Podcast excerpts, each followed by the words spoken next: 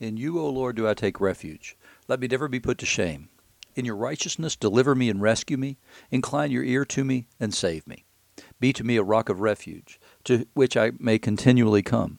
You have given the command to save me, for you are my rock and my fortress. Those are the first three verses of Psalm 71, which is the psalm appointed for today, Thursday, May the 19th, 2022. You're listening to Faith Seeking Understanding, and I'm your host, John Green. We'll be looking today at um, the book of Wisdom, uh, chapter 14, verses 27 to chapter 15, verse 3 is our first lesson. And, I, have given a couple of explanations on where the book of wisdom comes from and all that, so uh, I'm not going to bother doing that again today. he begins with For the worship of idols, not to be named, is the beginning and cause and end of every evil. Now, what we get from Jesus is money the love of money is the root of all kinds of evil. And so we can pair that with this the worship of idols, not to be named, is the beginning and cause of every end of evil. Well, we can we can say that along with Jesus that the love of money is the root of all evil because that's what typically people worship idols for so that they will prosper them.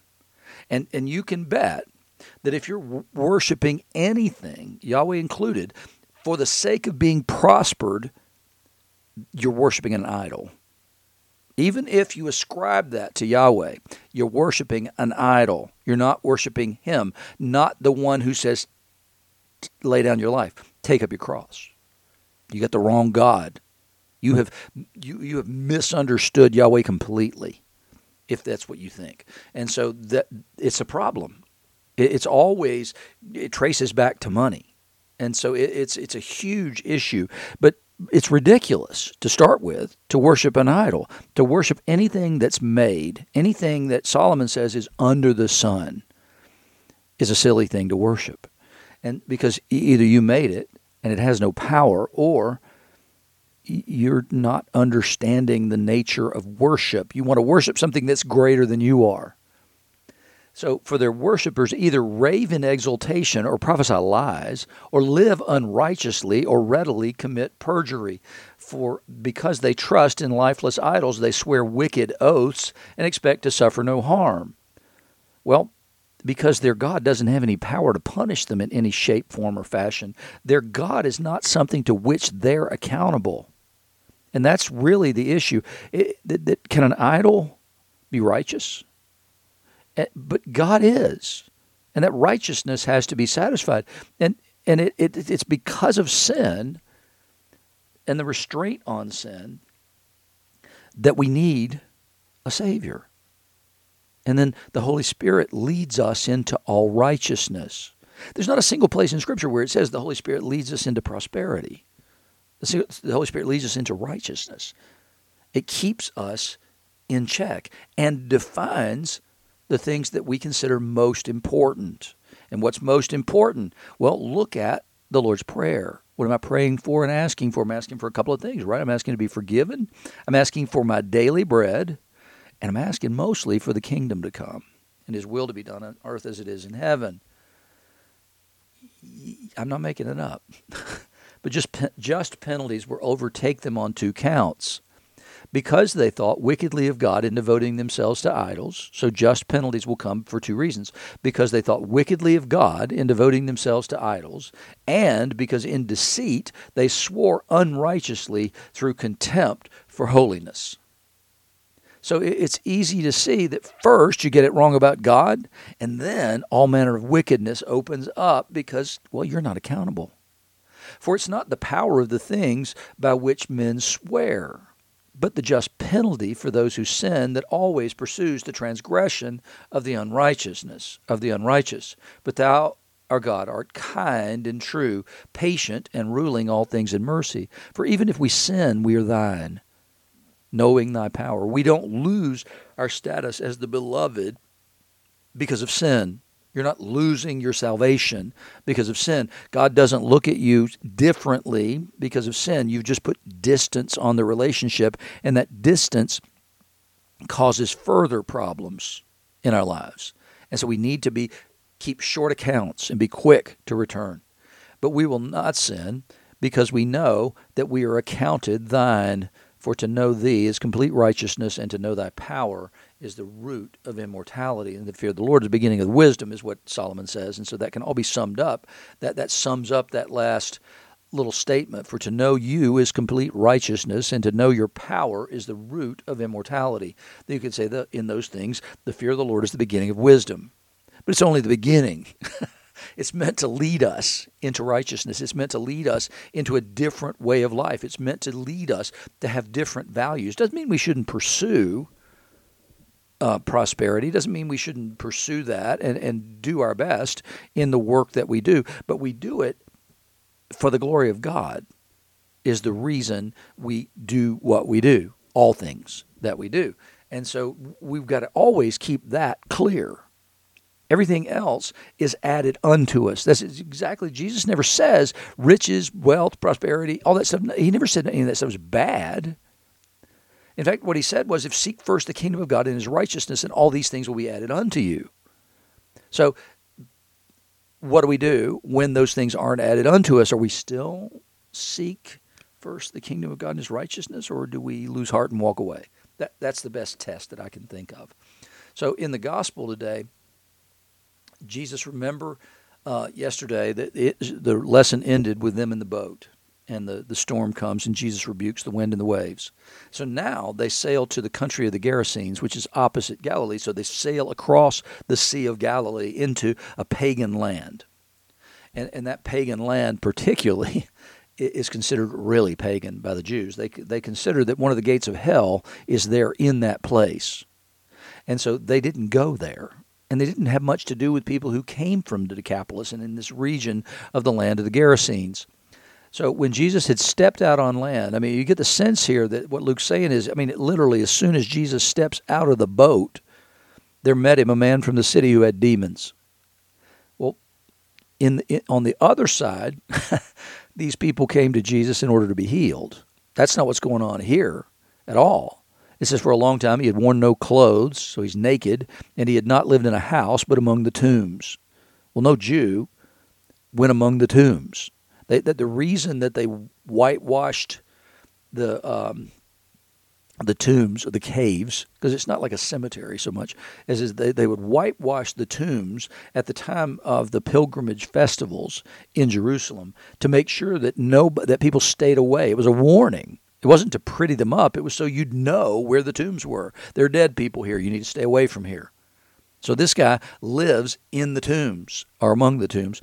He saw Jesus. He cried out and fell down before him and said with a loud voice, What have you to do with me, Jesus, Son of the Most High God? I beg you, do not torment me. And you could say at the end of the day that, that the best way to see this is his time had not yet come because Jesus is, is not here to do that. He's here to bring the kingdom of God into this place.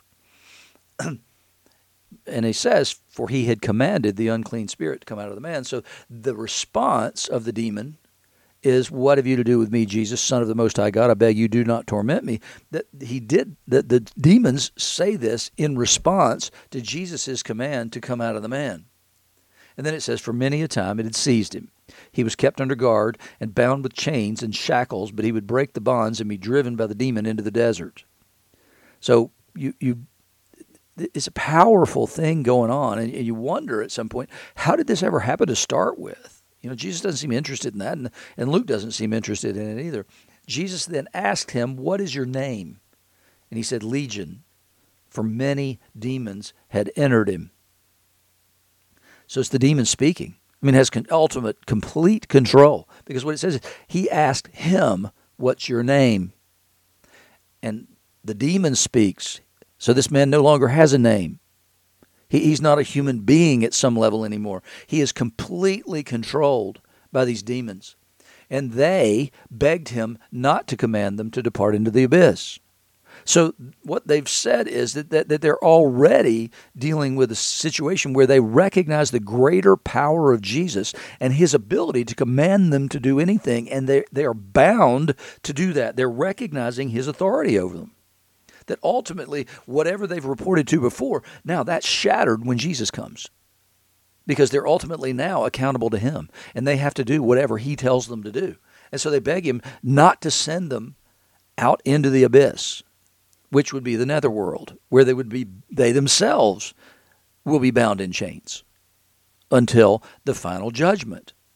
So, for whatever reason, they then say there's a herd of pigs over there on the hillside, and they begged them to enter into these. So he gave them permission to do that. So they're only allowed to do whatever Jesus will, will allow them to do. Why he allows them to do that and stay there rather than casting them into the abyss, I have no earthly idea. So the demons came out of the man and entered the pigs, and the herd rushed down the steep bank into the lake and drowned. Now, it's because they had control. So when the herdsmen saw what had happened, they fled, uh, you bet, and told it in the city and in the country. And then the people went out to see what had happened, and they came to Jesus and found the man from whom the demons had gone, sitting at the feet of Jesus, clothed and in his right mind, and they were afraid. Bet they were. They recognized this incredible power of Jesus over these demons. They knew what this man had been. They knew that they had to have a guard set over him. He was bound in chains and shackled. And now they see a man sitting in his right mind, clothed and they were afraid. And those who had seen it told them how the demon possessed man had been healed. Then all the people of the surrounding country of the Gerasenes asked him to depart from them, for they were seized with great fear. I'll bet they were. The same fear that the disciples had, had experienced that night on the boat when Jesus stilled the wind and the waves. I mean, they could have looked and said, well, You're afraid because of this. Well, you ain't seen nothing yet. He doesn't just command demons, he, he commands the elements. He commands the wind and the waves, man. It's a powerful testimony to these people that Jesus has been able to do what nobody there had been able to do in delivering this man, but they don't see it and want more of that power. No, they've, they become comfortable with this malevolent power that's been over this place. And so they want Jesus to leave. They're afraid. They don't want what he has offered in this place. So he got into the boat and returned. The man from whom the demons had gone begged that he might be with him, but Jesus sent him away, saying, Return to your home and declare how much God has done for you. You be a witness to these people. And I said this recently when it came up in Matthew's or Mark's gospel, sorry. When it came up in Mark's gospel, I said it then. You know, the reason Jesus asked, I mean, it, it, it doesn't sound good that Jesus told this guy to stay there, but the reality is, is that they would have denied what had happened if he had gone with Jesus. Fifteen minutes later, they would come up with some alternate explanation for, for what had happened here. They would have denied the man had ever been there. They would have done whatever it is. They would have come up with an alternate explanation. But as long as he's there, you can't do that because he can say that ain't what happened. I'm the man. I mean, sort of like in, in John 9, what they want to do is deny that the man sitting before them who can see was the man born blind. And, and he said, No, no, no, no. I'm that guy. I was the one. I know. I've been blind. I don't just look like him, I'm him. And it's the same thing, is that this guy's going to be a perpetual reminder to those of this day. And then he, Jesus, went away proclaiming, no, the, the man, sorry, went away proclaiming throughout the whole city how much Jesus had done for him. So he's preaching the gospel. So it's the good news. It, it, they've received it as bad news, but this man now proclaims it no, no, no, no, this is good news. This is good news. Look what he did. Look at the way my life has changed. Look at the power in this man that that matches that, that is unrivaled in anything that's here. Luke, remember yesterday's um, or not Luke, Paul in the letter to Romans, which 14 chapter 14 verses 1 to 12. Remember yesterday what he had talked about was being submitted to civil authorities and and, and then teaching them something about the way to, to conduct themselves. Now he's talking about a different kind of submission. It's not civil authorities now, but he's going to be very careful here. He's going to be very careful about this thing, and he's not going to condemn anybody, but he's also going to say, Don't you either. He said, As for the one who's weak in faith, welcome him, but not to quarrel over opinions. That's a great place to start. You know, if you if you're weak in faith, I'm not going to argue with you over opinions. I'm going to argue over with truth. Not what you think, but what's true and what's not true. That's what we're going to talk about. We're not going to spend all our time wasting our time. So, one person believes he may eat anything, while the weak person eats only vegetables. Those are opinions. There's no command from the Lord. on these things. Those are opinion based issues. And that's the thing we have to understand that, that that's an opinion. So if you believe you can eat anything, then go ahead. If you believe that oh, I, I should be a vegetarian only, well, then go ahead. Nobody's condemning you for that. Just do it. But neither do you get to condemn. I, I heard a great sermon recently, and I'm going to highly commend it. I mean, I can't more highly recommend that you go watch this. And it's R.C. Sproul, S P R O U L, and it's a it, it's a sermon on the weaker, the tyranny of the weaker brother. Because way too often, that's exactly what happens in these situations. Is that they want to impose that on you? Well, no. There, maybe there's a reason God told you not to do this. Maybe there's a reason for that. But God's not speaking to me, and I have the Holy Spirit also. And if God didn't prohibit it, you don't have the authority to prohibit it in the name of God. It's a really good sermon. You, will really appreciate. R.C. Sproul, Tyranny of the Weaker Brother. So let not the one who eats despise the one who abstains, and let not the one who abstains pass judgment on the one who eats, for God's welcomed him. So it, in both cases, these are these are matters of opinion, not matters of, of law, not matters of something Jesus had something to say about. Who are you to pass judgment on the servant of another? It's before his own master that he stands or falls, and he'll be upheld, for the Lord is able to make him stand. And you know, before the flood, people only ate vegetables. After that, God gave everything, and then, uh, or except the unclean animals. But then, in Acts ten, Peter's told, go kill and eat, eat anything. The, the word, in order for the word to go forward to the Gentiles, you can't insist on dietary laws. So that part of the law is done away with. So don't try and force people back into this.